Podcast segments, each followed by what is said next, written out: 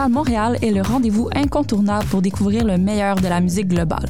L'événement boutique invite les talents et sons du Canada et d'à travers le monde à se produire devant les professionnels de l'industrie chaque année depuis maintenant 13 ans à Montréal. Quelques spectacles sont ouverts au grand public cette année. Les billets sont 20 Rendez-vous sur le site web www.mondialmontréal.com. Le festival Marathon par M pour Montréal, c'est 30 spectacles sur 4 jours qui se tiennent en parallèle dans plus de 15 salles de Montréal. Avec l'AF, Milk and Bone, Robert Robert, Virginie B et plus encore. C'est un marathon de musique qui vous attend du 15 au 18 novembre prochain. Un marathon de découverte et de vrai sport. Entraînement recommandé, attache tes espadrilles, prépare ta liste de lecture et prévois ton parcours. Tout ce qu'il te reste à faire, c'est courir tes spectacles préférés. Le Artist Lab est de retour pour une troisième édition le 17 novembre prochain de 10h à 14h au 8 Queen. Avec plus de 8 conférences et 8 ateliers au programme, on annonce la présence de plus de 15 partenaires avec qui vous pourrez obtenir des consultations individuelles tout au long de la journée. L'événement est 100% gratuit et ouvert à tous les artistes curieux ou curieuses d'en apprendre davantage sur la professionnalisation d'une carrière en musique. Inscrivez-vous dès maintenant en visitant les sites web de M pour Montréal et Mondial Montréal. Après avoir fait salle comble au Dôme de la SAT en 2022, Blend est de retour pour une deuxième édition. Le vendredi 17 novembre prochain, de 23h à 4h, le grand public est convié cette année dans les ondes de l'Union française de Montréal pour faire la fête jusqu'aux petites heures du matin. Ce sont DJ Park Talk, La Nina Kiwi, DJ Silk Tits, Digital Polyglot et DJ Trini Daddy qui performeront dans le cadre de cette soirée. Billets en vente au prix de 20 Envie de films audacieux qui renouvellent le langage du cinéma? Pour un accès privilégié aux visions les plus stimulantes et diversifiées du cinéma documentaire, les RIDM sont le festival à ne pas manquer. Ça se passe du 15 au 26 novembre à Montréal. Rendez-vous au ridm.ca pour tout savoir sur la programmation. Les rencontres internationales du documentaire de Montréal. Là où toutes les histoires se rencontrent. Podcast, musique, nouvelles. Vous écoutez choc.ca.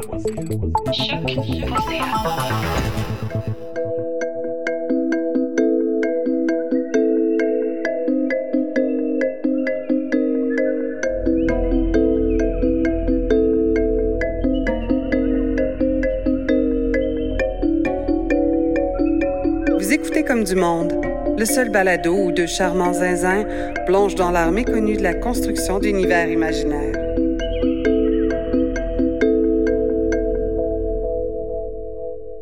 Hey, salut Joël! Salut Julien! Ça va bien? Ça va toi? Ouais, t'as passé une belle semaine? Encore avec cette question-là? Ben, je passe tout le temps une belle semaine. Oui, puis c'est la même semaine, mais je maintiens l'illusion que nos épisodes sont enregistrés une fois par semaine. Oui, oui. C'est ça. On maintient cette illusion-là tout en disant régulièrement qu'on enregistre une fois par mois quatre épisodes d'un coup. Exact. Parfait. Oui, j'ai passé une très belle semaine. C'est le fameux euh, double speak. Là. Oui, oui. Ah, le, le, double langue, ouais. c'est ça? Dans 1984? Oui, exact. Ah, j'aime ça. On se contredit, mais... Euh, mais il y a une... Écoute, c'est correct la contradiction. Hein? Green Day l'a dit, Walt Whitman l'a dit, plein de monde disent c'est correct de se contredire. Écoute, si Green Day l'a dit, euh, je suis qui moi pour euh... avec Green Day? C'est une autre contradiction ambulante. Hey, Aujourd'hui, on va euh, parler euh, des méchants. Ouais! Les vilains, les antagonistes, les coquins. Les coquins? Ouais. Puis euh, je te présente une de mes créations euh, sur Valterreur à la fin, un texte cette fois-ci. Mm-hmm. Mais avant, on a euh, des remerciements à faire. Oui. ben, on, voudrait remercier pour une poignée de, pièces d'or. Je vais le répéter, mal dit. Pour, une poignée de pièces d'or, qui est un, qui est un, comment il appelle ça, des action play? Il y a un, mot pour ça. un, je connais ce mot-là. Euh, dans les jeux de rôle, on appelle ça un actual play. Actual play. Ouais. OK. Fait que dans le fond, c'est des gens qui jouent à un jeu de rôle en live, puis tu regardes leur partie, puis toute la campagne se défile au, fil, des, euh, au fil des mois euh, et des semaines. je pense que c'est une fois par semaine pour une poignée de pièces d'or, mais c'est pas toujours la même campagne qu'ils sont en train de jouer. Fait que dans le fond, c'est un groupe de jeux qui joue à, à Donjon Dragon Et puis, ça- on a des amis qui font partie de ce groupe-là. Euh, leur, euh, vous irez voir pour une poignée... Voyons, j'ai de la misère à dire ça. Pour une poignée de... C'est pas facile. Pour une poignée de pièces Attends, je vais l'avoir. Non, Ah. toujours pas. Mais c'est eux, c'est à eux de trouver un nom qui est facile à dire. Ben, eux, eux c'est des gens avec des grosses lèvres. Ah, fait que c'est facile pour eux de tout prononcer ça. Moi, j'ai de la misère avec mes petites lèvres poches. wow. Euh, euh, écoute, Tes petites lèvres pas. écoute, le, le, le- ils font ça sur Twitch. Euh, Il y a un groupe Facebook. euh, allez les voir. Euh, moi, je fais un shout-out. Je voulais en- euh, les remercier. Pourquoi? Parce que euh, ils m'ont dit, hey, on trouve que comme du monde, ça s'aligne bien avec l'intérêt de nos spectateurs, les gens qui... Fait que genre, nous autres, on, met des pubs à chaque épisode en plein milieu, il y a une petite pause, fait qu'on on laisse jouer quelques publicités de toutes sortes d'affaires que- qui, nous, qui nous allument, puis qu'on trouve intéressant, puis qui pourraient être dignes d'intérêt pour notre euh, spectatorat. Ça vous tente-tu d'avoir une pub comme du monde?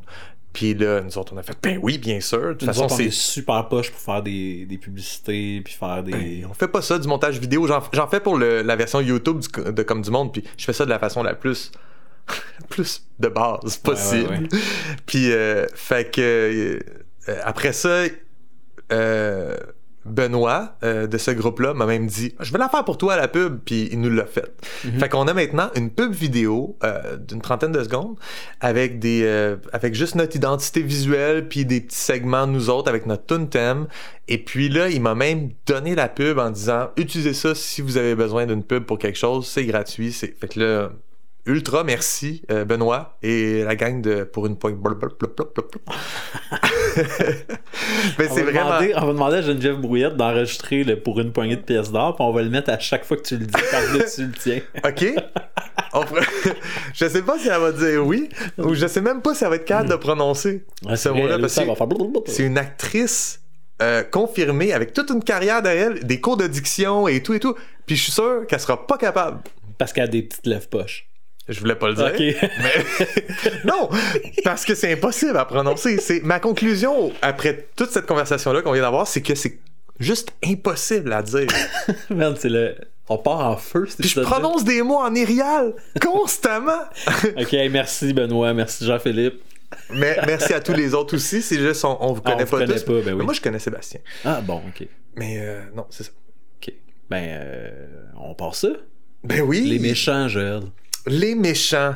Ouais. Donc, on parle des, euh, des forces antagonistes.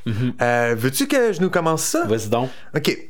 Fait que pour moi, le premier point euh, de la conversation, peut-être, j'aimerais commencer avec ça. C'est même pas de parler des méchants eux-mêmes, mais c'est comme plus.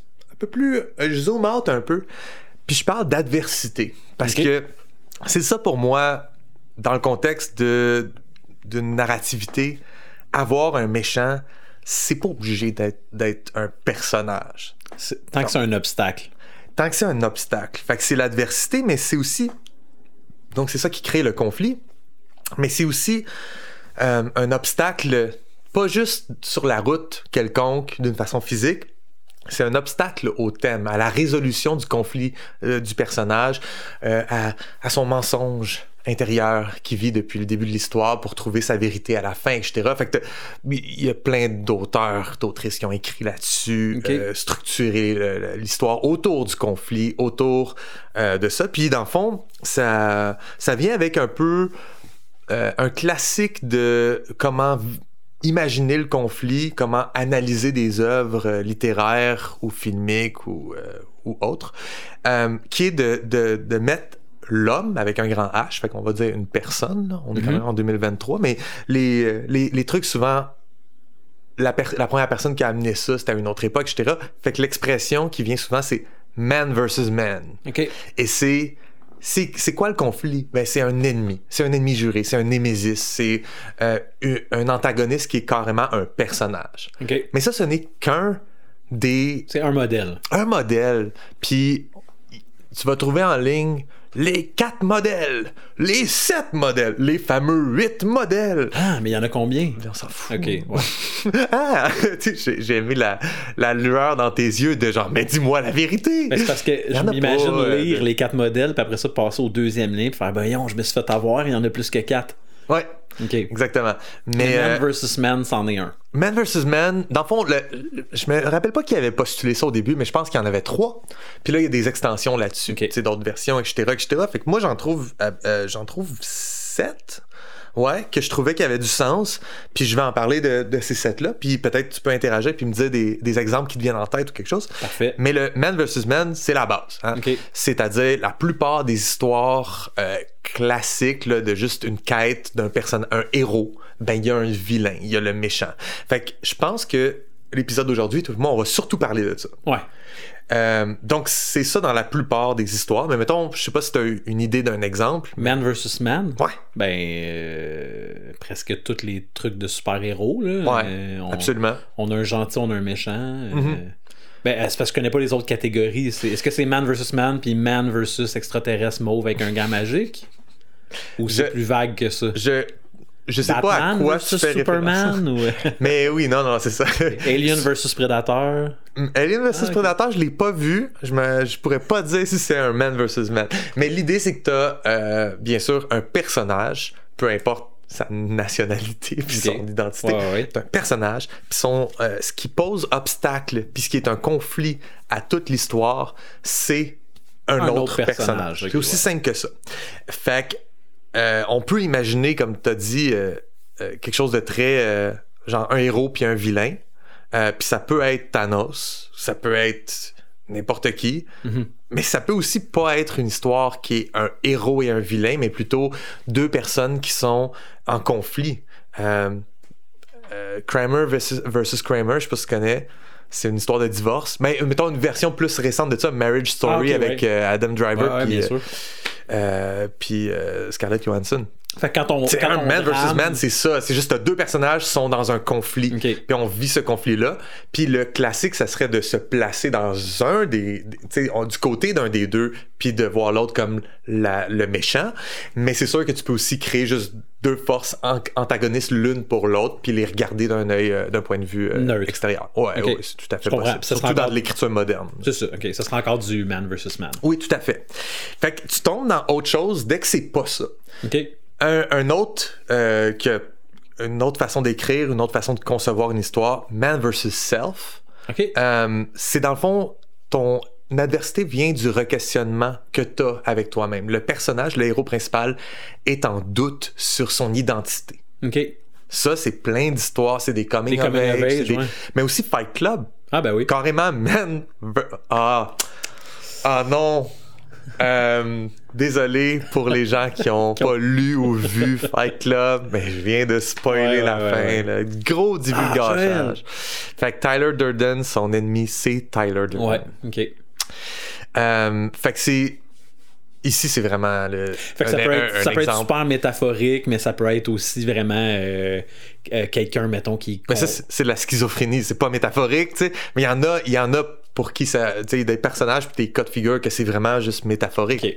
Mais ça pourrait être quelqu'un qui surmonte un problème de consommation. on parle de man versus self. Ouais. Ok. Fait que genre, le plongeur. Ok. Man vs. Nature. Ouais. Moby Dick. Yes.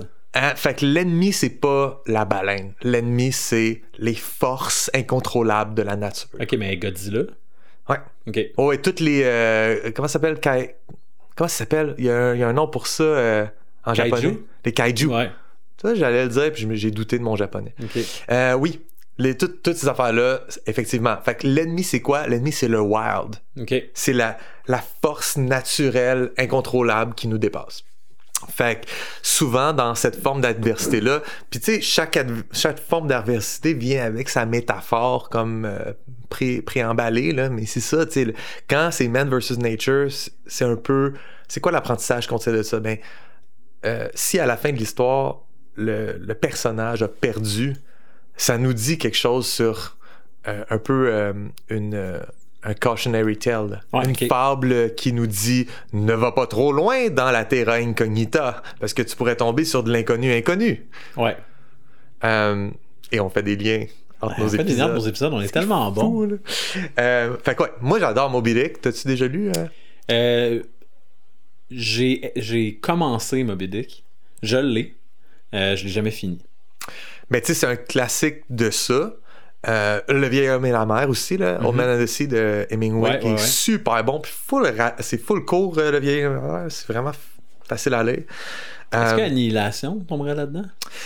Je l'ai mis dans une autre catégorie. Ah. J'ai carrément utilisé comme exemple Ah, dans une autre catégorie. cool. Fait que je, vais, je vais en parler tout de suite, mais c'est la catégorie que j'ai moins, le vu sou- euh, moins vu souvent dans des, euh, dans des listes. C'est Men versus comme Alien, God, qui est pour moi exactement la même chose que Men versus Nature, mais à la place de juste mettre le- les forces brutales de la vie comme l'ennemi, hein, le wild, c'est ça. C'est pas les forces brutales tant que c'est l'incompréhensible, l'incompréhensible, le l'absurdité de l'univers. C'est contre ça que tu te heurtes. C'est Man versus Nature with a twist. Un peu, ouais. Puis lui, il apparaît pas dans toutes les listes, justement, parce qu'on dirait que c'est juste, un, juste autre chose, mais avec, avec un nouveau skin. Ouais, ouais, ouais. ouais. Euh, Annihilation, c'est ça, tu sais, c'est. Mais c'est contre, euh, contre quoi? Ben, on sait pas. On peut pas mettre de nom ou pointer. Euh, dans Annihilation, c'est quoi? C'est la brillance, euh, ben, la luminosité ouais, à ouais, l'intérieur? Ou c'est le lieu? On sait pas. C'est- fait que c'est ça, c'est le fait qu'on peut pas. Ça devient presque un man versus self au moment où elle deal avec son, son infection. Oui. puis, ouais. Exactement. Puis les autres qu'on voit souvent, euh, Man versus Society. Ça, Ah ouais, ça, de nos jours, depuis l'ère moderne, il y en a beaucoup. Avant, c'était pas vraiment un modèle de conflit, mais euh, L'enragé. l'enragé. tu l'as-tu revu récemment, Non. ce film-là? Je pense que ça a mal Un vieilli. film avec Michael Douglas, Ouais. ça a très mal vieilli. C'est comme vraiment first world problem, puis c'est vraiment comme un, un gars qui un gars qui est fâché de tout, là, puis là, il est dans le Ouais. trafic, puis c'est donc pas de sa faute, puis c'est correct qu'il soit fâché, fâché, Ouais, fâché. ouais. Tu te dis, man, take a chill pill, Michael Douglas. en tout cas. Ça fait un moins bon film s'il prend une chill pill en partant. puis- Non, c'est ça. Mais l'enragé, c'est exactement ça. C'est l'homme contre la société. Nice. Fait que l'antagoniste, c'est le système. Mais des, des, des cas peut-être plus excusables que l'enragé, euh, mettons le procès de Kafka. 1984. 1984, oui, parce que là, t'as, euh, c'est quoi son nom, Winston, Winston Smith, qui, euh, qui est seul contre la machine. Là, Mhm. euh, c'est comme tout le monde fait partie du système, même Julia fait partie du système jusqu'à un certain point. tu sais. Puis, euh, mais Roméo et Juliette est Ah comme oui, un ben oui. bon vieil exemple parce que tu dis, c'est qui le méchant dans Roméo et Juliette? Ben, c'est juste le fait que les Capulet et les Montaigu soient en conflit générationnel. Ouais, ouais, ouais. Euh, c'est, ça fait que Roméo peut pas gagner, Juliette peut pas gagner, puis ensemble, leur seule façon de gagner, c'est de s'extraire de l'équation de leur famille. La guerre des étoiles? Euh, c'est intéressant que tu dises ça parce que tout ce qui est. Pour, pour, moi, il y a, pour moi, la guerre des étoiles, non. Ok.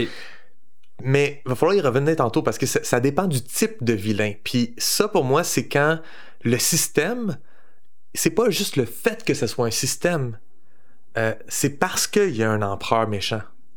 Ouais. T'as un Big Bad. Ouais, ouais, ouais. Tu sais, dans 1984, Big Brother, il existe pas. Non, c'est ça. Tu peux pas euh, mettre Il le doigt sur c'est qui la Exactement. personne que si je l'élimine, j'ai terminé, j'ai franchi l'obstacle. Exactement. C'est comme le conseil municipal de Ba- Electric Bastion Land. Ouais, ok.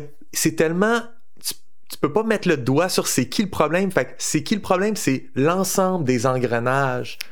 Totalement. Fait que c'est pour ça que, je- que ça c'est un man versus society. Tandis que euh, dans Star Wars, t'as clairement un héros puis un méchant qui est Darth Vader. Puis à un moment donné, tu, tu découvres que il était pas tout seul, il y a un empereur derrière lui. Voyons, deux fois dans l'épisode. Ah, ok, few. Je pensais que t'allais dire d'autres choses. C'est son père. Ah! Hey, je sais pas comment tu fais pour écouter un épisode de même puis te faire spoiler deux super bons films. Vrai? Ben, je sais pas. Je, je, Euh, je vais finir. Il y a V- Man vs. Machine, Ah, ok. qui est un gros truc de la science-fiction. Ouais, ouais, tu sais. ouais. Fait que, La euh, matrice.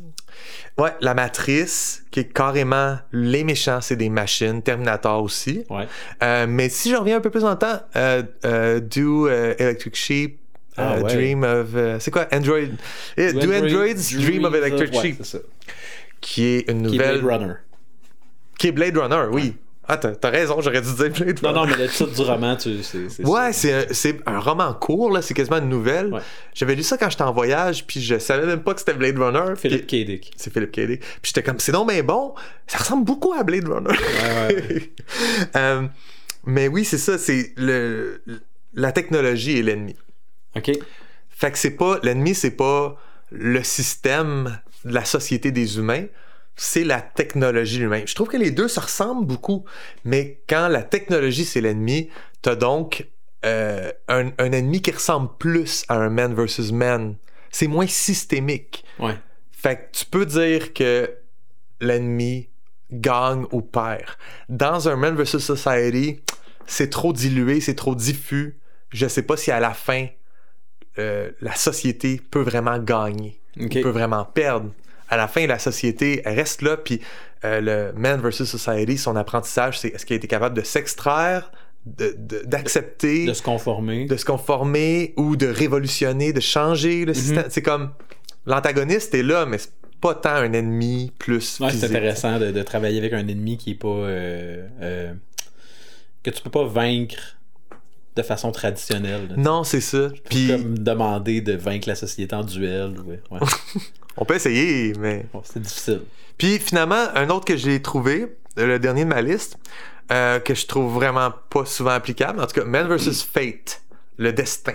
Ah ouais. Euh, T'as ça dans Édipe roi, mettons, de Sophocle, une pièce de théâtre, euh, une tragédie grecque classique, là, parce que Édipe, tu connais l'histoire d'Édipe un peu ou? Un peu. Bref, il- l'oracle de Delphes, ou je pense, ou peut-être un autre oracle, je sais pas, euh, dit euh, que Édipe va finir par euh, tuer son père, fourrer sa mère. Mhm. Puis là, il fait tout, il prend toutes ses décisions dans sa vie pour pas que ça se passe. Et c'est ces décisions-là qui le mènent À ça faire exactement ça. Ouais, ouais, ouais. Fait que c'est ça, c'est l'homme contre le destin. Euh, un exemple que j'aime beaucoup, c'est le les- le conte des enfants de Urin dans euh, de Tolkien, qui est une partie du Silmarillion, mais que euh, Christopher Tolkien a aussi publié euh, à part. Euh, Puis c'est vraiment une tragédie où ce que euh, tu sens que le struggle est entre est-ce que le personnage suit son destin ou le personnage essaye d'éviter son destin. Puis c'est quand il essaye de l'éviter qu'il l'accomplit. T'as ça dans Dune un peu. Ouais. Ben oui, parce que ça a été prophétisé par les Bene Gesserit que... Dans le sens que t'as aussi un. un- T'as aussi un man versus man, t'as un man versus society. Oui. T'as... Mais, mais reste que tu l'as, ça, le, le- échapper à sa destinée, puis Mhm. essayer de faire en sorte que ça se produise pas, tu sais. Ouais. Fait que ça, c'est des, des formes antagonistes qui sont pas nécessairement, qui sont plus diluées, qui sont différentes, puis on peut toujours travailler à, à créer des conflits comme ça. Même si on fait une histoire fantastique, tu peux décider que ton antagoniste, c'est Man versus The Machine. Uh-huh. Puis il y a façon d'intégrer ça là-dedans. Puis ça veut pas dire que c'est des robots, là. Ça veut juste dire que ton machine, c'est la technologie. Ouais. Fait que le- la force antagoniste numéro un, c'est l'apparition d'une technologie ou quelque chose comme ça. Ça pourrait, euh, ça, ça pourrait être à, à un- une histoire qui se passe pendant la révolution industrielle, puis ton man versus machine, c'est, c'est l'industrialisation, ton adversaire, mettons. Ouais, Ok. tout à fait. Fait que, ouais, ça, ça, ça, ça fait le tour un peu de ça. Puis je pense qu'on va passer le reste de, de cette conversation-ci à parler de Man versus Man. Ouais. Parce que c'est lui, finalement, qu'on Ben, voit le plus c'est de là que découlent les vilains. Les Ben oui. méchants, ouais. Fait que, qu'est-ce que toi, t'as préparé sur les... euh, Ben, moi, je me suis questionné sur, euh, dans, dans la livraison d'un world building, pourquoi un vilain, c'est, important, puis comment tu peux en faire un qui est efficace, puis qui, euh, qui marche dans ton monde? Parce que c'est facile, venant d'un background de jeu de rôle, c'est facile de juste comme mettre des numéros, tu sais, les nombres de points de vie, le nombre d'attaques, c'est ça son pouvoir, personne va le battre, c'est ça mon vilain. Ça, c'est un peu la façon Dragon Ball, tu sais. euh, je veux juste comme, ok, la prochaine, le prochain vilain, ça va juste être quelqu'un de- d'encore plus fort. Puis- encore plus fort! puis euh, c'est aussi. euh, moi, j'ai entendu beaucoup de personnes dire Ah, wow, Thanos dans Avengers, c'est tellement un bon vilain, c'est tellement un bon vilain. J'étais comme C'est-tu tant un bon vilain que ça? Il est juste comme apparu avec le souhait d'équilibrer l'univers, puis c'est- c'est c'est- c'est- c'est de là qu'il vient, tu sais. Puis il n'y a pas Mhm. vraiment. Pour moi, un bon vilain, c'est euh, un résultat de, de ta démiurgie, de ton world building. Ouais. Faut qu'il. euh, faut que ton. Les choix que tu as pris vont créer ce, ce, ce vilain-là. Je te donne un exemple. euh, Roy Batty, justement, dans Blade Runner, il est. il, est reconnu comme étant un vilain pour lequel on, peut développer de l'empathie, puis parce qu'il est le résultat de, de tout ce qui marche pas dans l'univers de. Blade Runner. Dans l'univers de Blade Runner, on utilise ces, ces, ces réplicants-là, ces androïdes-là qui, qui, qui sont euh, vraiment identiques aux humains, Mhm. euh, comme une force euh, d'esclaves, comme ils, ils peuvent aller euh, travailler dans des conditions extrêmement difficiles, dans des univers, dans, dans des galaxies lointaines, puis on va... on va, pour pas qu'ils développent trop de, de- d'individualité et d'émotions, on va limiter leur durée de vie. On va. Fait quand ce vilain-là revient et euh, euh, prend des actions pour prolonger sa vie, euh, se venge sur son créateur, se- ben, on, on- on vient qu'on est comme un peu d'accord avec lui. Même le personnage principal va, euh, euh, va, va développer un petit peu une sorte de- d'empathie, justement, qu'il va, il va, il va croire, il va, il va prendre, il va concevoir que l'objectif du vilain peut être noble. Puis on, on le vit à la scène sous la pluie, là, la scène de la fin. Ouais, qui est comme un monologue écœurant. euh, Ouais, ouais, puis on le vit pleinement avec le, le personnage. Euh, on, on comprend ses motivations, puis on les trouve justifiées. Ouais, exactement. Puis, puis sa, sa défaite va modifier le, le, le, le, le personnage principal. tu sais. Mhm. C'est pas, euh, ça, ça va laisser une marque, ça va créer une transformation. euh. Ça, ça ressemble un peu, mettons, au concept de l'anti-vilain. Comme Ouais. le- qui est- Tu sais, l'anti-héros, c'est un quelqu'un qui accomplit des choses héroïques, mais en, pre- en prenant des, euh, Des moyens. euh, euh, ouais, des moyens plus ou moins... Ou en, ou en étant lui-même plus ou moins vertueux. exact, c'est ça. Mais, euh, tu sais, un anti-vilain, c'est c'est semblable. C'est juste qu'il est positionné dans la posture de vilain dans, dans, dans l'histoire. Fait que, mettons, Ozymandias dans Watchmen, Mhm. euh, Adrian Veidt, là, Ouais, que c'est le méchant de l'histoire. ouais. Mais à la fin, tu peux te demander, genre, Chris, peut-être ça aurait été mieux pour l'humanité s'il avait gagné. Tu sais, Euh, puis, il gagne? ben, oui, puis non, parce qu'il voulait le faire en secret, puis Rorschach le, le dévoile au public. Euh, Non? oh, ça reste à vérifier. Rorschach, je suis pas sûr qu'il se fait éclater par euh, Dr. Manhattan. Il en vient à la réalisation que. euh, que euh, en fait, parce qu'il y a une super télésérie, parce que moi j'ai vraiment aimé ça, mais euh, qui est la suite. Oui, par HBO. oui, j'ai regardé. Puis on vit dans un monde où euh, Rorschach a pas réussi à, à dévoiler son secret. Ok. puis, euh, Je sais pas pourquoi j'avais ça en tête, euh, Ouais. mais ça fait vraiment longtemps que j'ai lu Watchmen. Mais c'est vrai que c'est un super vilain, anti-vilain, tu sais. Mais c'est ça, parce que tu, tu, tu peux, tu peux être de son bord. En fait, c'est que tu comprends pourquoi qu'il le fait. sans, sans être de son bord, mettons. Mhm. Mais euh, euh, j'arrive pas à développer nécessairement d'empathie, parce que ce qu'il fait, c'est atroce. Dans le fond, il sacrifie une partie de la population euh, dans le but noble d'une paix mondiale. Ouais. Mais euh, si on prend, mettons... Mais la, la partie, c'est New York. Ouais, Ah, j'avoue. c'est pas saint bal Non. C'est New York, c'est pas grave. Subiront. Ok, ouais. bon, on salue les gens de New York. Euh, mais euh, si on prend, mettons, Mag- Magneto dans Ouais. X-Men, Oui. tu sais, euh, on, on est dans un univers où les, les mutants sont opprimés. Il y a des écoles de réforme, c'est c'est vraiment pas un. un- à, à moins d'être quelqu'un qui évolue dans l'entourage euh, de, de, de professeur Xavier, euh, qui, qui a la chance d'aller à son école, euh, on comprend quand même pourquoi Magneto fait ça, puis, puis des fois même on est d'accord avec lui. Euh, c'est une, une catégorie de, de- de personnes dans cet univers-là qui sont persécutées. Puis Magneto euh, est le résultat de, de, de, de tout ce qui construit l'univers de X-Men. Est-ce que tu penses que c'est nécessaire d'avoir un vilain comme ça? Parce que tous les vilains, tous les méchants qu'on est en train de définir maintenant, on peut, on peut s'identifier à leur raisonnement puis à leur volonté, tu sais. Puis on se dit, c'est juste humain. Euh, Est-ce que tu penses que c'est c'est nécessaire d'avoir ça chez ton méchant? Ou ça peut être juste... Dans le fond, ma question, c'est, tu sais, le, le fameux euh, méchant qui, se- qui, se, qui se cire les moustaches Ouais, vers ouais, le haut. ouais, ouais. Puis euh, comme Dick Dastardly, là, puis ça fait même. Lui, il est problématique parce qu'il est unidimensionnel, puis il veut juste être méchant Il veut juste être être méchant. méchant. He's no good. Méchant, méchant, he's Ouais. no good. Euh, mais entre ça, puis avoir un méchant qui est devenu méchant, puis on, on motive ça, puis on, le- on le back, puis on, on s'assure que tout le monde peut comprendre ses, ses justifications, puis tout ça est motivé. Et donc, dans le fond, il était pas vraiment méchant, mais il fallait le battre par- pareil. Mais est-ce que, pour toi, il existe comme une façon de faire un vrai méchant qui est vraiment pas fin? Qui est méchant, Point barre. qui est méchant pour mais que être ça a de l'allure. Euh, oui. Écoute, on, on- on- a l'alignement dans Donjon Dragon là, euh, qui nous permet justement d'identifier. euh, on prend par exemple un, un, euh, un démon. Ouais. Ben, qui va faire le mal pour faire le mal. Puis, Ouais, dans ouais, tous les films de possession ou de- d'exorcisme, on- on peut imaginer qu'il existe dans un, dans un univers imaginaire encore plus un, un, euh, euh, Un mal absolu. un mal absolu, ouais, exact.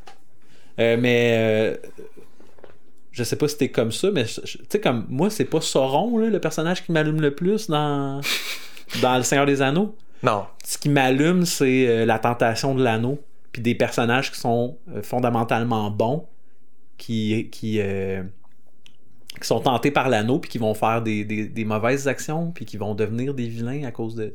Ouais. Tu sais, je, je préfère, je préfère Gollum comme vilain. Mhm. Je préfère euh, Boromir, je préfère euh, à Sauron, tu sais, Sauron qui est juste comme Haha, On dirait je vais tout détruire. On dirait que dans, dans, dans Seigneur des Anneaux, Sauron, c'est moins un personnage qu'un euh, qu'un déclencheur de conflits, d'histoires, etc. C'est comme ambiant. Ouais, mais même les orques sont plates, là, dans le sens où ils, sont fondamentalement méchants, puis ils sont méchants pour être méchants, puis... Je sais pas si tu comprends ou... Oui, oui, je comprends.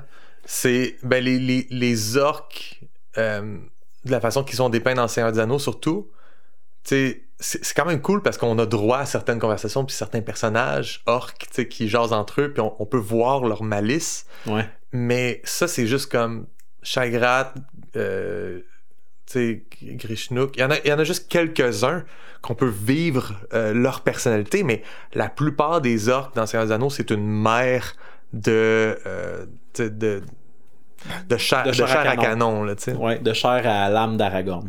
Ouais. Ouais. Ben, c'est ça. Fait que je pense que oui, ça se fait. Tu, tu peux toujours trouver des raisons pour qu'un personnage soit méchant pour être méchant. Ça peut, ça peut être intéressant.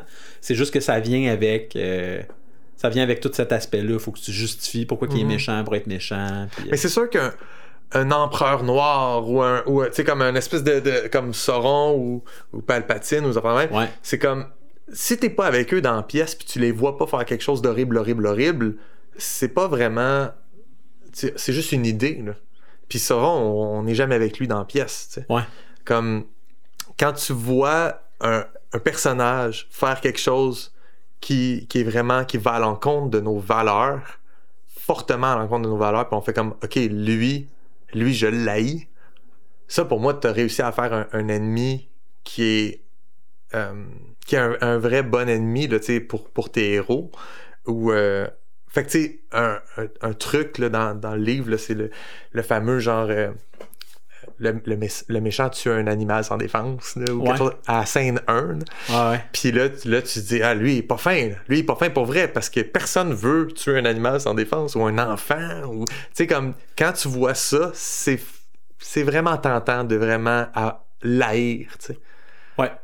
Puis Sauron, euh, je, l'haïs pas de cette façon-là. Absolument pas, ben C'est, un truc comme dans le système de ce monde-là. Ouais. Mais euh, quand quelqu'un fait quelque chose de méchant dans une scène, c'est là qu'on. Pour moi, c'est là qu'on on est en train de construire un méchant qu'on peut vraiment dire. C'est pas juste une force antagoniste. C'est pas juste genre le concept général de c'est le némésis du héros parce qu'ils viennent de mondes différents. Ouais, ouais, ouais. C'est carrément là. T'as un trou de cul. Mais le Seigneur des Anneaux, c'est comme tout le temps un mauvais exemple pour ça parce Ben qu'il il, elle existe, il existe le mal absolu dans, dans cet univers-là. Mhm. Puis euh, il y, a- il y a une corruption du mal absolu. Regarde dans Watchmen, The Comedian, Ouais, pour moi, ça c'est un méchant. ben oui. Ça, c'est un méchant bien réussi. Ouais. C'est un gars qui, qui abuse du système, qui abu- abuse de son pouvoir, de sa position d'autorité. Il a tué du monde pour le fun, crossé du monde, violé. Ouais. C'est vraiment un méchant. Ouais. Puis, il fait partie des alliés. Jusqu'à un certain point. Ouais. Tu sais, fait que Totalement. là, là t'as vraiment un personnage qui est pour moi comme le, le monstre. Le personnage du monstre. Il, est- il est juste euh, impossible à. il- irréd- irrédemptible. Ben, tu peux pas le whitewash, mais il, est, il est quand même. euh, Bon, c'est quand même un, un résultat de son époque. De, de son, de son monde, de son air. euh, tu sais, je l'excuse vraiment pas, là. Mais. Ouais, mais ça, ça fait juste, ça fait juste lui donner comme du contour. Mais il, il- Ça, ça lui donne plus de chair autour de l'os, mais, mais ça reste que, genre, si je, te, si je vois le personnage faire quelque chose d'horrible, horrible, horrible, Mhm. moi, je suis content qu'on aille le battre, lui. Absolument. Ou Puis- que- que- qu'il qu'il voit sa fin arriver par d'autres moyens. Oui, mais son. euh, c'est comme son rôle dans l'histoire de Watchmen aussi qui est comme unique parce que euh, l'histoire commence avec sa mort. Ouais. Puis euh, on en apprend de plus en plus sur lui, puis sur comment il a, il a- il a interagi avec la première batch de Watchmen, puis la deuxième. Les Minutemen, là, puis... Mais euh, euh, reste que la réalisation qu'il fait, puis ce qui mène à sa mort, c'est la même réalisation que, que Rorschach va faire à la fin, tu sais. Puis, Ouais. Fait que, ouais. Tu peux faire des affaires vraiment, vraiment intéressantes avec un, un bon vilain, mais est-ce que, est-ce que le comédien est mal pour le mal? Je pense juste que c'est quelqu'un de super, super, super, super imparfait.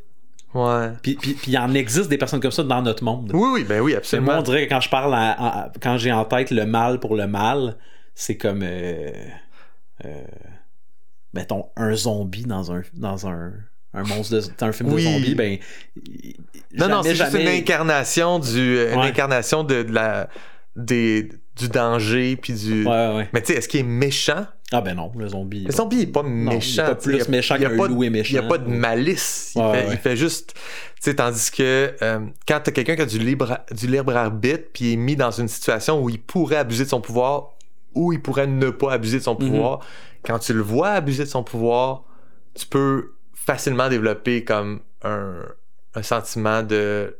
euh, je veux, je veux que mes héros lui pètent la gueule à lui. Puis la clé dans tout ça, c'est la motivation de ton vilain, je pense. Ouais. Si, ton vilain il a une motivation claire, il y a, il y a un motif pourquoi il est méchant, euh, ça, ça- on dirait que il tout est permis.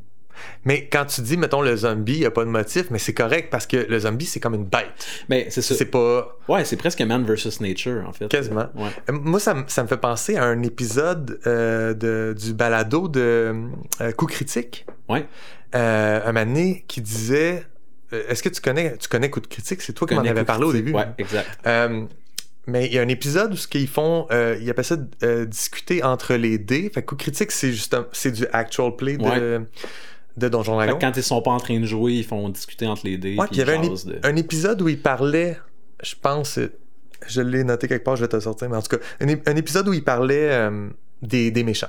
Oui, les vilains. Euh, épisode 118. OK. Et puis, euh, eux, ce qu'ils font dans, dans cet épisode-là, c'est qu'ils ils- ils parlent des types différents de méchants. OK. Puis là, je me rappelle plus exactement c'était quoi les types qu'ils avaient nommés, mais c'est vraiment, c'est vraiment bon. Vous irez l'écouter euh, à la maison si vous avez le goût, là, pour vraiment voir, quand vous faites votre campagne de Donjon Dragon, quel type de méchants de mettre contre vos, euh, contre vos protagonistes. Mhm. Euh, mais il il parlait beaucoup de la bête, comme dans Alien, genre. OK. Un méchant qui a pas, il a pas de moyen de raisonner avec. Il y a aucune façon de régler ça avec des, des compétences sociales. Ouais, OK. Alien, le xénomorphe, là, Le xénomorphe, c'en est un bon exemple, ouais. c'est juste une bête. C'est une force de la nature euh, qui cherche à se nourrir et se reproduire, finalement. Ouais. Puis tu sais, des, des types de méchants comme ça, tu sais, on, on- En fait, il cherche pas à se nourrir, le xénomorphe. Il il mange presque jamais ses victimes. Un coup qu'il les a tués, il est discarte, puis... Ouais, c'est une façon de se reproduire. C'est ça. C'est ça. Son but, c'est la, la reproduction. Puis tu sais, c'est- sûr que. C'est sûr que pour moi, le zombie est un peu comme ça. Puis même que dans certaines euh, comédies ou des, des, des, versions un peu revampées, le zombie est même un peu genre. euh, on- il fait pitié, là. Mhm. tu sais? Euh, dans Land of the Dead de George Romero, c'est carrément comme les zombies ont. C'est juste une, une classe un peu euh, inférieure euh, Exact, cognitivement, mais, mais tu sais, ils ont une personnalité. Puis... Fait que. C'est comme un peu un autre type de méchant, c'est comme les prolétaires du mal. Tu sais, les. euh, euh, euh, c'est quoi, comment qu'il y avait ça? J'avais vu un moment donné, euh, Punch Clock Evil. Tu sais, Ah, Punch ouais, Clock Villain. Tu sais, un, un méchant qui est pas méchant. Tu sais, les Stormtroopers, là, Ouais, exact. ils sont pas méchants, là. Non. Les, Ben, les- les légionnaires dans Astérix, Exact, ils se font pas. ils, sont- ils font juste Ils font passer. pitié, hein. Hein? Ben oui, ils font pitié, puis c'est parce qu'ils font partie des méchants, mais eux, ils veulent, juste, vivre une journée normale, puis rentrer chez eux, puis aller euh, manger à leur faim, puis aller se coucher, puis avoir une famille, puis... Fait que, tu sais, t'as- cet aspect-là que tu dis, mais vraiment, ce personnage-là euh, a, a rien de méchant en lui, mais il fait partie d'un système de méchants. Ouais. Mais le zombie, c'est difficile de, de le voir comme ça parce qu'il peut manger ta famille, là, mais je comprends. Ben, euh, je parle spécifiquement de Land of the Dead, Ouais. qui fait ça. Il, il prend les. Dans, dans ce film-là, ils prennent les zombies, puis ils en font.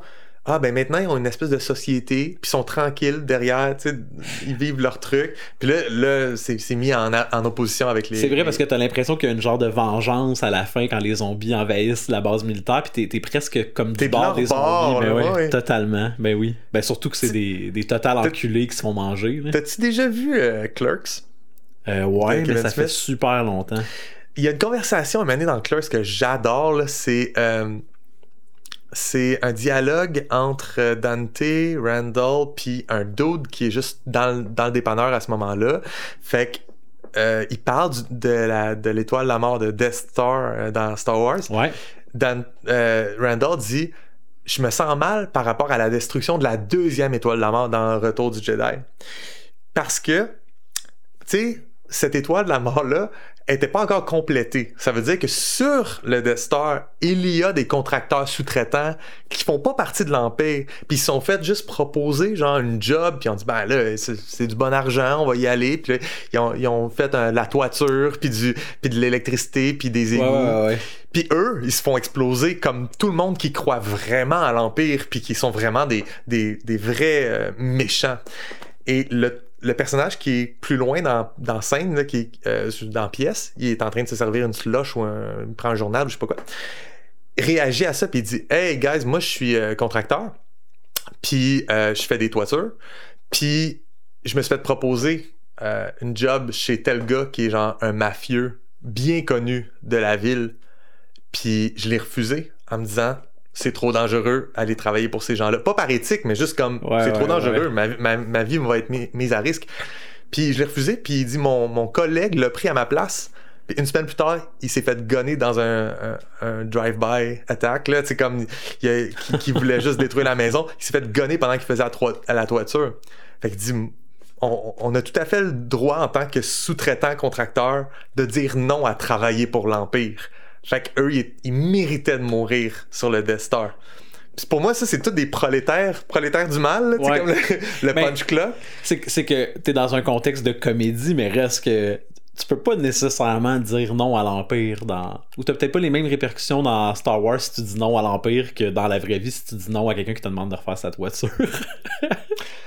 Ouais, ben, je, je sais Puis- pas, dire non, dire non à une famille mafieuse importante, ça a ses oui, conséquences. oui. Puis le gars qui, qui se fait tirer dans un stationnement après parce qu'il a accepté de faire la toiture, il mérite pas de se faire gonner. Absolument pas. Ce qui est drôle, c'est que tout le long de cette scène-là, si je me rappelle bien, t'as Jay, là, de Jay Bob, Ouais, ouais, ouais. il est en train de voler en arrière dans, le- dans le dépanneur. Fait que t'as comme une conversation sur c'est quoi être, c'est quoi être méchant, pis c'est quoi tu mérites quand des choses méchantes t'arrivent, etc., etc. Pendant ce temps-là, l'autre qui fait du vol à l'étalage, Ouais, ouais. qui met en contraste. Sais, moi, je trouve que Kevin Smith, c'est pas un très bon réalisateur.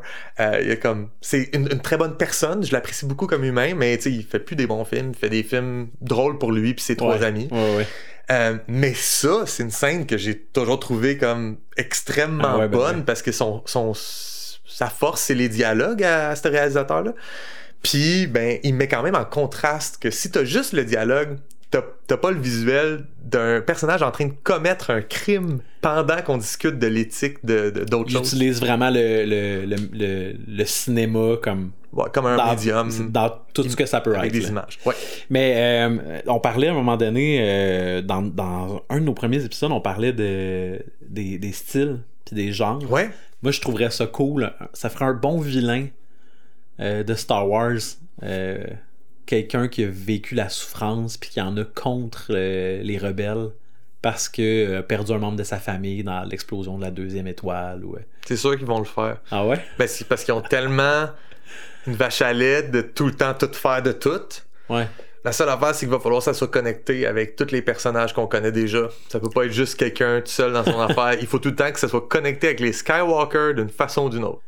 On va passer à on va passer à ta création. Ben oui. Mais avant de rentrer dans ta création, peux-tu me dire s'il y a des vilains, y a-tu des méchants qui apparaissent dans ta création? Euh, D'une certaine façon, il y a, y a, une motivation, il y, y, a un élément déclencheur qui vient de, de, ce, qui est, de ce qui est perçu comme, comme quelque chose de style, je pense. Puis tu le définirais comme euh, la bête ou comme genre un, un rival personnel ou comme. Ouais, j'ai l'impression qu'on est dans Man versus Nature. OK. With a twist. With a twist. Ouais. Parce qu'il faut que tout, tout le temps soit with a twist. non, mais c'est comme, comme tu disais tantôt, on est dans, dans, dans l'inconnu. Mais en fait, quand on parle de Man versus Nature, on, on, se fie tout le temps à la nature de ton monde que tu as créé, qui, peut, qui peut avoir ses. euh, peut avoir, ouais, C'est réalités qui sont différentes de notre nature à nous. Ouais. Ben, je te, je te dis ça, cool. tu me diras ce que t'en penses après. Vas-y.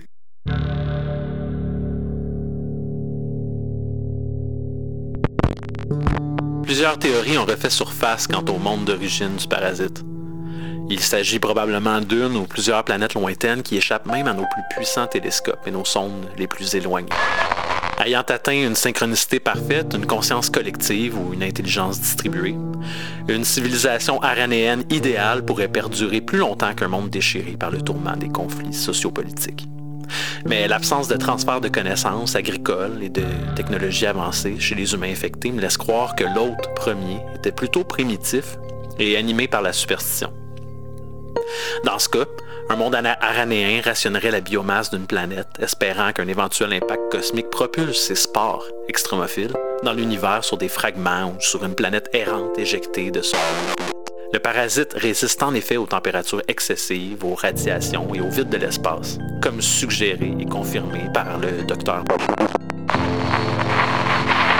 les résultats d'analyse biochimique sanguine suggèrent que le parasite transmet un cocktail de substances psychotropes à son hôte, qui s'apparente à la diméthyltryptamine ou à la psilocybine, et qui serait en partie responsable du phénomène de transfert qui s'opère parmi les aranéens. L'activité bioélectromagnétique détectée tant chez l'hôte que chez le parasite corrobore la présence d'une communication au niveau de l'holobionte, mais aussi entre individus sur une distance plus ou moins significative. L'apparition de rituels identiques aux quatre coins du globe dans divers groupes linguistiques et culturels confirme le phénomène de transfert. Il s'adapte facilement à différentes structures cellulaires. Je suis donc de l'avis que le premier hôte terrestre était végétal ou animal, avant de se transmettre à l'humain par l'alimentation. La présence de rituels de communion chez les groupes aranéens encourage cette théorie et confirme que la grande majorité des infections entre Homo sapiens, sinon la totalité, est consentante. La ferveur caractéristique et l'homogénéité des traditions aranéennes en font aussi la plus vieille religion du monde, précédant possiblement l'apparition de la vie sur la planète Terre. Fuck. Ordinateur, mets fin à la transmission. Après avoir analysé euh, 36 échantillons d'origine... 37, docteur. 37 échantillons d'origine animale, merci. Je peux affirmer que des structures synaptiques inférieures ne permettent pas au phénomène de transfert de s'opérer. Le parasite peut cependant influencer le comportement de la bête afin de la rendre plus docile ou de modifier ses habitudes alimentaires, reproductives ou migratoires. Le parasite réorganise aussi les milieux forestiers à son avantage en favorisant la croissance de certains autres végétaux au détriment des moins performants, nuisant ainsi à la biodiversité. Ordinateur, recommence la simulation, euh, affiche les projections en temps réel. Bien sûr, docteur. Modélisation en cours. On est le 28 octobre 2034. Je compte maintenant plusieurs Aranéens parmi mes proches. La majorité des gouvernements du monde incluent les Aranéens. Les recherches sont financées en partie par des Aranéens. J'ai juste un mauvais feeling, puis je suis pas le seul. J'ai décidé de fermer boutique.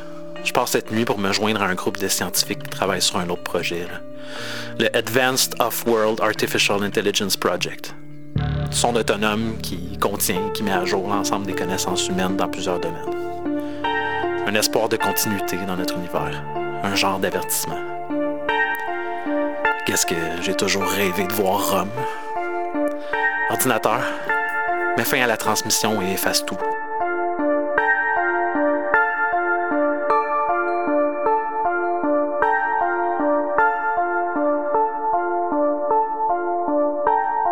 What?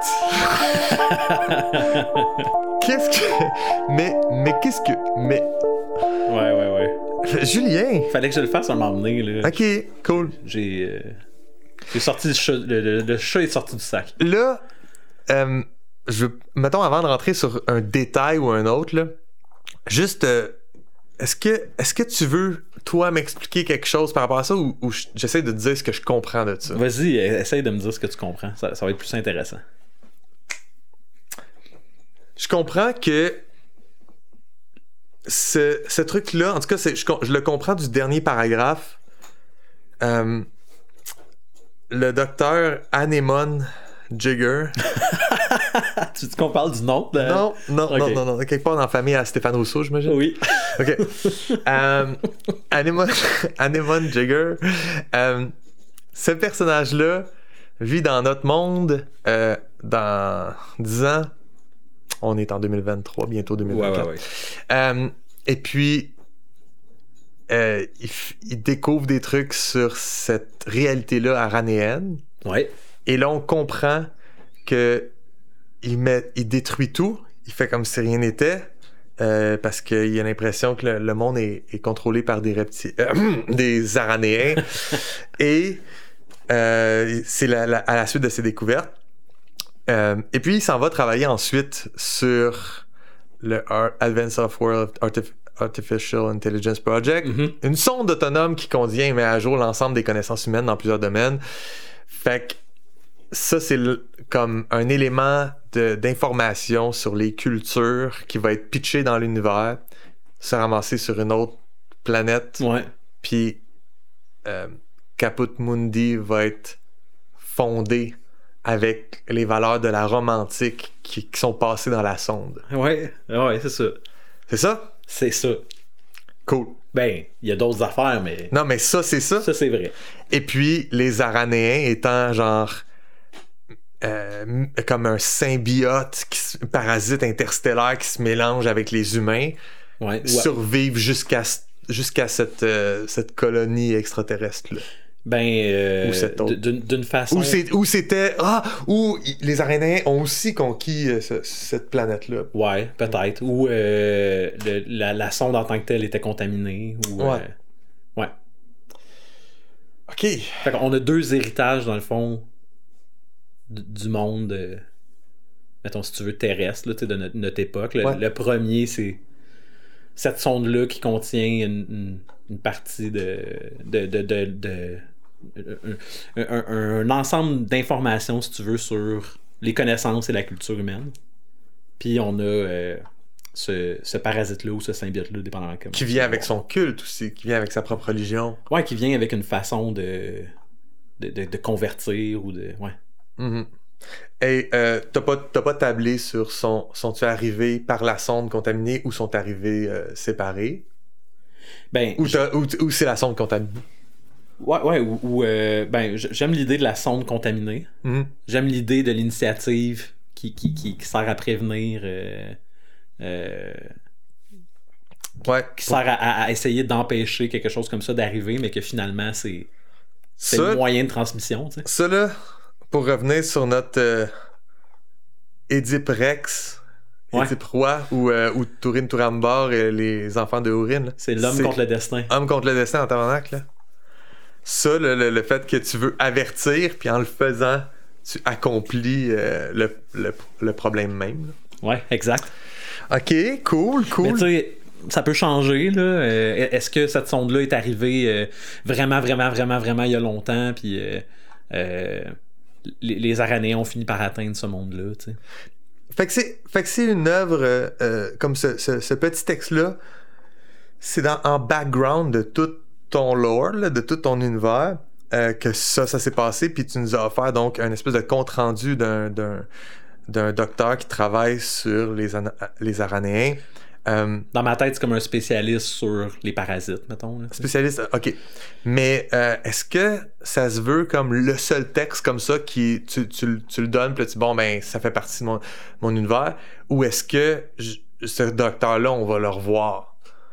Tu sais, pour, bonne- pour moi, je, je sais pas, hein, je l'ai lu, puis je me suis demandé, c'était-tu juste ça, ou Julien nous ouvre comme une fenêtre sur des flashbacks récurrents de l'histoire de la vie du docteur ou Ben, tu sais, moi, je me suis. euh, je l'avais en tête, ce- cette, euh, cette genèse-là, si tu veux.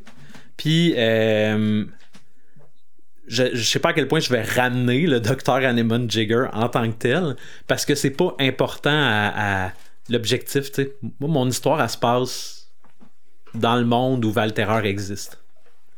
C'est juste que pour bien comprendre le monde dans lequel Valterreur existe, je pense qu'il il fallait un élément de, de compréhension de, de Valterreur se situe comment par rapport à notre monde à nous.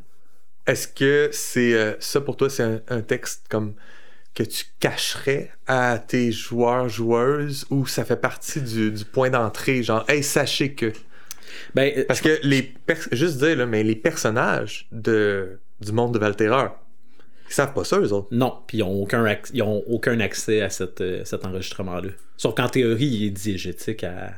À, ton, à ta création. Ouais. Il est juste pas. Il, il est pas accessible aux Ben, personnages. il- on ne sait pas à quelle distance cet enregistrement-là se trouve. Mhm. On ne sait pas dans quel état est le monde. On ne sait pas si c'est à quelle époque dans le temps. Tu sais- tu sais, c'est. Est-ce qu'on a les moyens technologiques de lire une bande magnétique ou un, un- un disque dur ou tu sais, fait qu'il y a- il mais il existe. Ok. Puis. Mais à la fin, il est supposé être effacé, tu sais, mais Ah ouais. Il efface Euh, tout. sauf, sauf qu'on sait que les Aranéens euh, font partie des, des- du financement. Tu sais, moi, dans le fond, les, les Aranéens, je veux pas que ce soit un, un genre de mal absolu. là. Non, non, non. C'est un. C'est un parasite. Ça existe dans la nature, puis c'est comme ça. Puis, euh, puis on voit que le parasite s'adapte différemment selon le, les capacités intellectuelles ou euh, cérébrales de, de son hôte. Puis euh, il y a une partie importante où je dis que euh, il n'y a aucune infection ou la majorité des infections humain à humain sont faites de façon consentante. Ouais. Ça, ça veut dire que le. Mettons que moi, euh, je, je, je suis infecté par le parasite, je vais pas te forcer, toi, à. à- Mais ça, on, on- on le savait un peu déjà parce que si je me souviens bien, il y a comme toute une façon d'ingérer le. C'est ça. Fait que tout ça est ritualisé, puis la personne, il faut qu'elle veuille faire ce rituel-là, j'imagine. Ouais. Ok. Fait quoi, c'est ça, non, je, le- je le perçois pas comme un mal total non plus, mais clairement, ça a, ça a des aspects de mal qui viennent du simple fait que c'est comme occulte. Ouais. C'est comme caché, c'est comme, hum, qu'est-ce qui, qu'est-ce qui nous. euh, Il y a beaucoup d'inconnus, il y a beaucoup d'incompréhension, il y a beaucoup de. Ouais.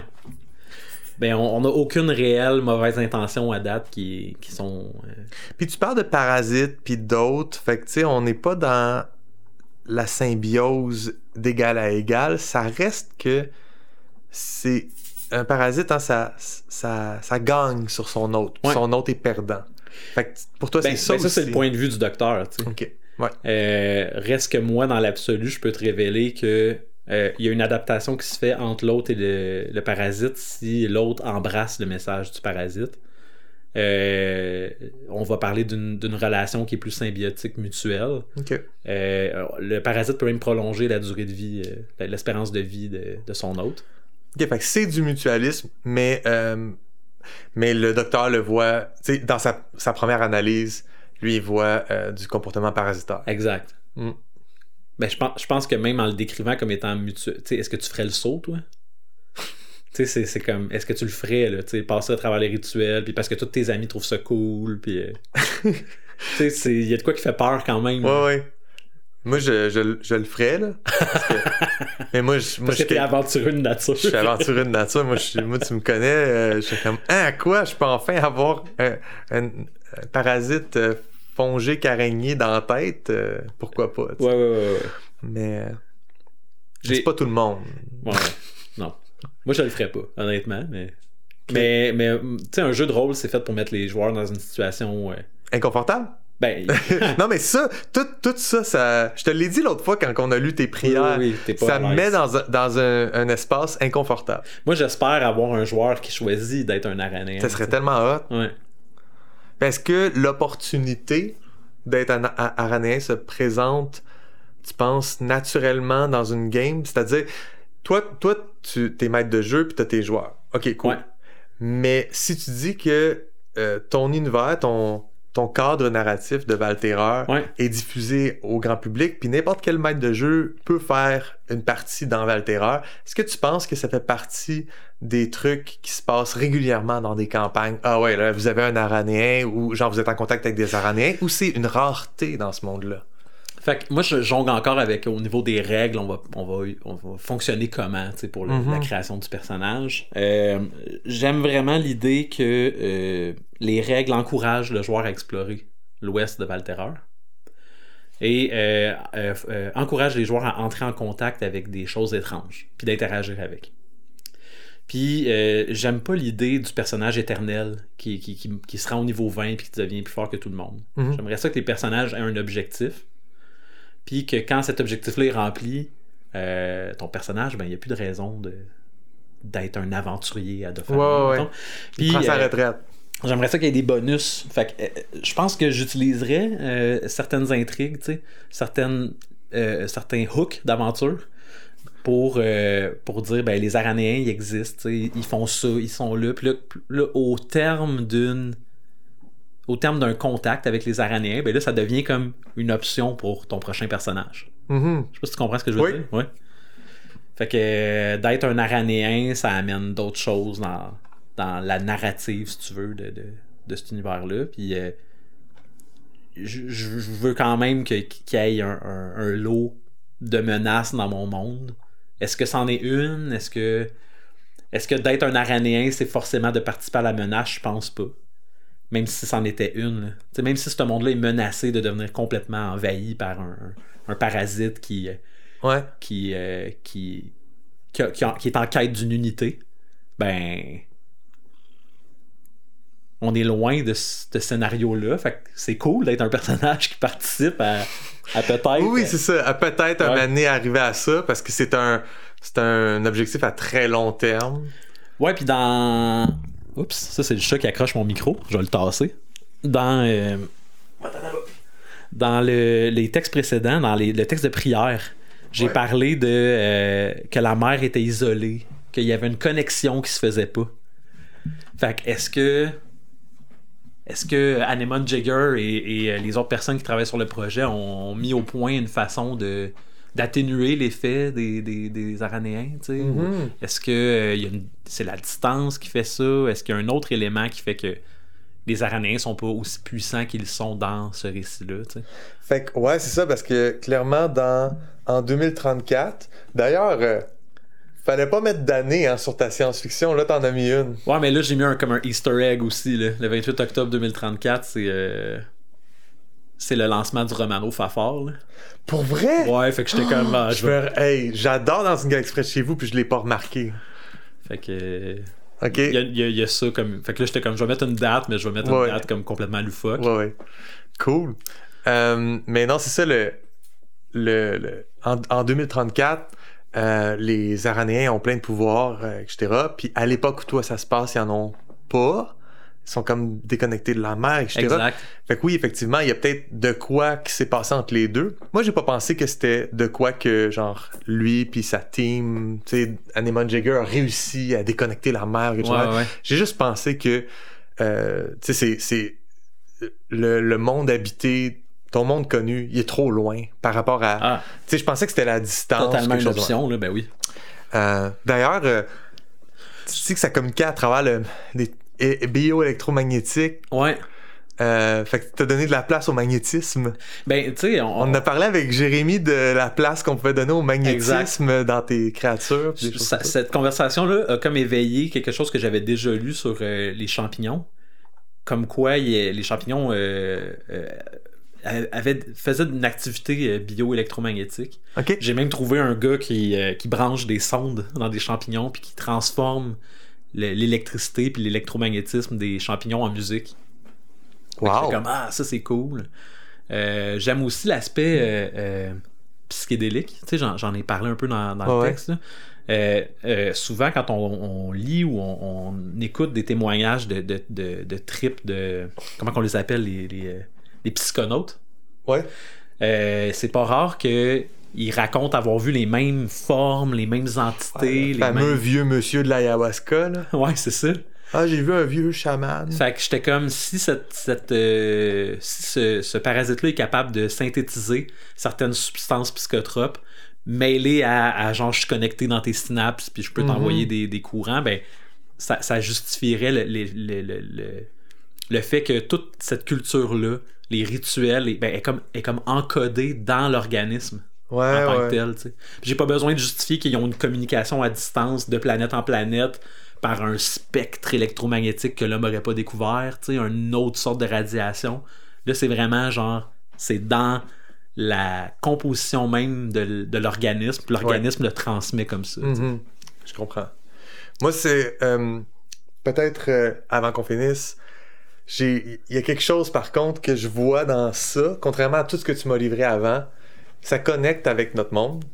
Puis là, ça me donne le goût d'accepter que c'est notre monde. Tu sais, le, le 20, euh, 28 octobre 2034, c'est celui présenté là-dedans, c'est le nôtre. Ouais. Tu sais, que ça se veut, notre univers, pas genre un univers euh, alternatif d'aucune façon. Si c'est le cas, si c'est ça, puis qu'on est vraiment euh, simplement sur une autre planète, ça veut dire que les... maintenant j'apprends que Valterreur suit les lois de la physique. Ouais. Fait on dirait que, à partir de maintenant, je me dis, OK, là, Julien, peut-être qu'il il fait quelque chose qui est euh, dangereux de se peinturer d'un coin au niveau, au niveau des règles du jeu. Parce que tu, tu peux dire, genre, t'inventes Valterreur, puis il y a des choses qui défient les lois de la physique, mais c'est pas grave, c'est de la magie, c'est un conte de fées. Ouais. Mais à partir du moment où tu dis, oui, canon dans mon histoire, il y a un docteur dans la famille à Stéphane Rousseau qui découvre un parasite à- en 2034 et euh, là, ça fait partie de l'histoire. Fait que ça veut dire qu'on est dans la science qui analyse le monde qu'on connaît, qui s'applique aussi à ta planète. Fait que la magie sur ta planète, faudrait l'expliquer, tu Tu te, ra- tu te rappelles-tu, euh, tu te rappelles-tu que quand on a parlé avec Jérémy, euh, il disait que on avait un, un- on regardait les astres lointains d'une façon biaisée parce qu'on se disait que on, le- on- on- notre physique ici s'applique à ce qu'on est en train d'observer. Ouais. Puis que euh, on pouvait jouer avec cet élément-là. Fait que ce que tu train de dire, ne sait pas elle est loin comment la sonde, tu sais. C'est ça, on- ce, qu'on ce que tu train de dire, c'est que c'est peut-être à une telle distance que euh, on peut pas on peut pas prendre pour acquis que c'est nos lois de la physique qui tiennent. Ouais. Puis moi, euh, après ça, on, on en parlera. On, je sais qu'on veut faire un épisode sur la magie, mais est-ce que euh, euh, euh, t'expliques la magie dans ton monde par euh, euh, il y a une composition dans l'atmosphère qui est différente ou euh, il y a tel matériau dans le noyau de cette planète-là qui crée euh, tel champ. Mhm. Fait que il y, a- il y a des Ça va, tu, peux, tu peux choisir de ne pas expliquer la magie, puis dire de la magie c'est de la magie, Ouais. ou tu peux faire le, le fameux euh, la technologie c'est de la magie. Euh, tu sais, Ouais. Mais j'ai, il va en avoir de la magie. Puis, puis je pense que je, je pense pas que je me suis peinturé dans un coin. Ok. C'est, c'est là-dessus que je te, cool. je te laisserai. Ok. Ouais. C'est ça. Parfait. Écoute, euh, j'avais-tu d'autres, d'autres? Ah oui, j'avais une autre note. Écoute, il y a... connais-tu Kurzgesagt? Oui. Tu sais c'est quoi? Oui, oui, c'est In a Nutshell. Ouais, in a Ouais. nutshell. Euh, récemment, ils ont sorti une vidéo. Euh, je, je regarde ça religieusement, j'adore ce qu'ils font. Là. C'est Ouais. un- pour ceux qui savent pas, c'est une chaîne YouTube avec des vidéos d'une dizaine de minutes euh, de cartoons qui expliquent des phénomènes euh, philosophiques ou physiques ou moléculaires ou quantiques, Ouais. mais d'une façon un peu un, un peu divertissante, disons-le. humoristique. C'est humoristique. Fait qu'ils en ont fait un récemment qui était sur une théorie d'apparition de la vie. Fait que là, dans notre épisode sur la xénobiologie, il y a déjà quelques semaines, euh, euh, j'ai tout de suite cliqué là-dessus. Je me suis dit, ah, c'est cool, ça va peut-être rajouter quelque chose. Puis c'était même pas sur la xénobiologie en général, c'était sur une théorie d'apparition de la vie qui est quand même soutenue, impossible à prouver, puis vraiment pas prouvée en ce moment, mais une des sérieuses, euh, qui est qu'en fait, quand on analyse l'ADN sur Terre, des premiers, euh, les premiers microbes qui se sont développés dans l'océan, c'est déjà euh, un génome trop complexe pour qu'on puisse l'expliquer. Comme il y, a, il y a de la matière inerte avec des molécules par rapport, puis deux secondes plus tard, il y a euh, un génome avec des centaines et des centaines de parties de protéines. Comme si elle était arrivée euh, d'ailleurs, cette vie-là. Ben c'est ça, fait que ça pose la question, c'est-tu moi ou on a affaire à de la panspermie, là? Tu sais, comme le... C'est ça. Ouais, le- ça vient d'ailleurs. Fait que la, la théorie proposée, c'est qu'en fait, à une certaine époque de l'univers, le genre 10 milliards d'années, euh, l'univers en général, la température était pas au zéro absolu, était entre 0 et 100 degrés. OK. Fait que tout était comme un, un bassin de euh, possibilités pour de l'eau puis, puis l'apparition de la vie parce que c'est là que la vie peut thriver dans, dans l'eau, c'est entre 0 et 100 quand les choses sont liquides. tu sais.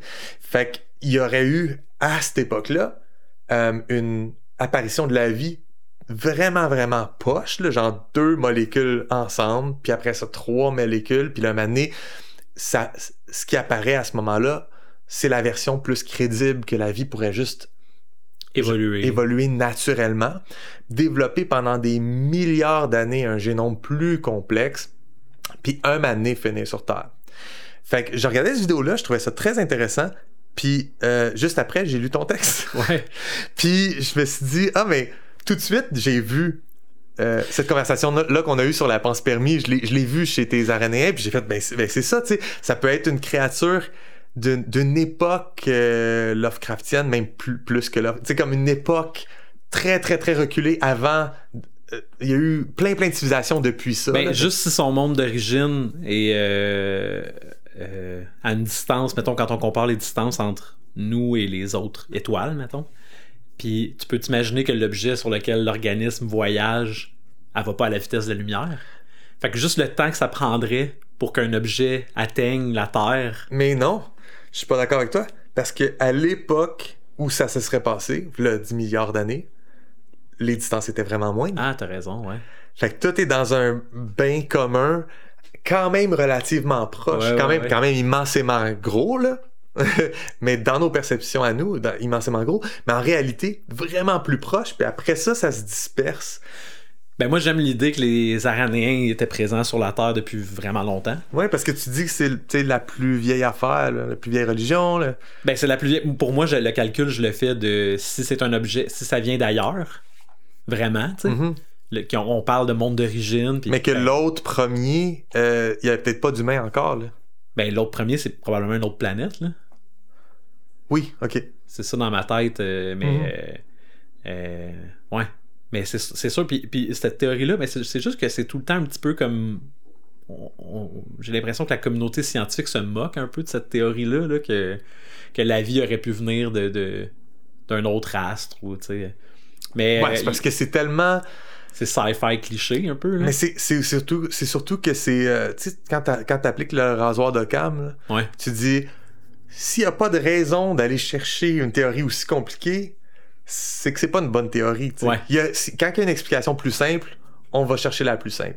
Mais dans ce domaine-là, il n'y a pas d'explication. Fait que, comme les plus compliqués, ils sont minimalement considérés, mais oui, ils Mais peuvent dans- être tournés au ridicule. Dans la mycologie, elle est avancée, cette, euh, cette Ah ouais? théorie-là, des fois, là, tu sais, que genre, ben, les champignons sont tellement comme. Ils ont tellement de façons de fonctionner qui sont propres à eux que, que, que sont vus comme étant comme extraterrestres. Ouais, ouais. Mais euh, non, moi, c'était comme un clin d'œil à ça, exactement. là. Ok. Ce, ce- ce concept-là. Je l'ai pas vu dans In a Nutshell, là, mais j'étais familier avec le concept. Puis j'étais comme, bah, ben, dans un monde imaginaire créé, je peux aussi bien exploiter ce, ce pan-là. là. Cool. Ouais. Ben, merci pour cette création, Julien. Ouais, ben, Euh, ça nous a vraiment amené ailleurs Ouais. cette fois-ci. Ok, mais je suis vraiment content. Je- je- quand je, quand l'écrivais, j'étais comme, bah, j'étais en train un petit peu de sortir la pâte à dents du, du, du tube de dentifrice, là, mais. Ok. Ouais. Bon, ben, mais, merci. Puis, euh, je pense que c'est tout pour aujourd'hui. C'est tout pour aujourd'hui. La semaine prochaine, euh, on parle de One Piece. Ouais, on a regardé la série Netflix en prise de vue réelle de One Piece et non pas l'animé et non pas lu le manga. Non. Donc, on a regardé la saison 1 qui est sortie euh, il y a quelques mois. Ouais, exact. Et puis, on va en parler. Cool, j'ai vraiment hâte. Ouais, moi avec. Bye. Bye bye. Comme du monde, un balado signé Joël Martin et Julien Lefort. Écrivez-nous au comme du monde podcast@gmail.com. Participez à la conversation sur Discord. Abonnez-vous au balado sur votre plateforme préférée et suivez-nous sur Instagram, YouTube et Patreon. Tous les liens sont dans la description. Merci d'avoir écouté Comme du monde.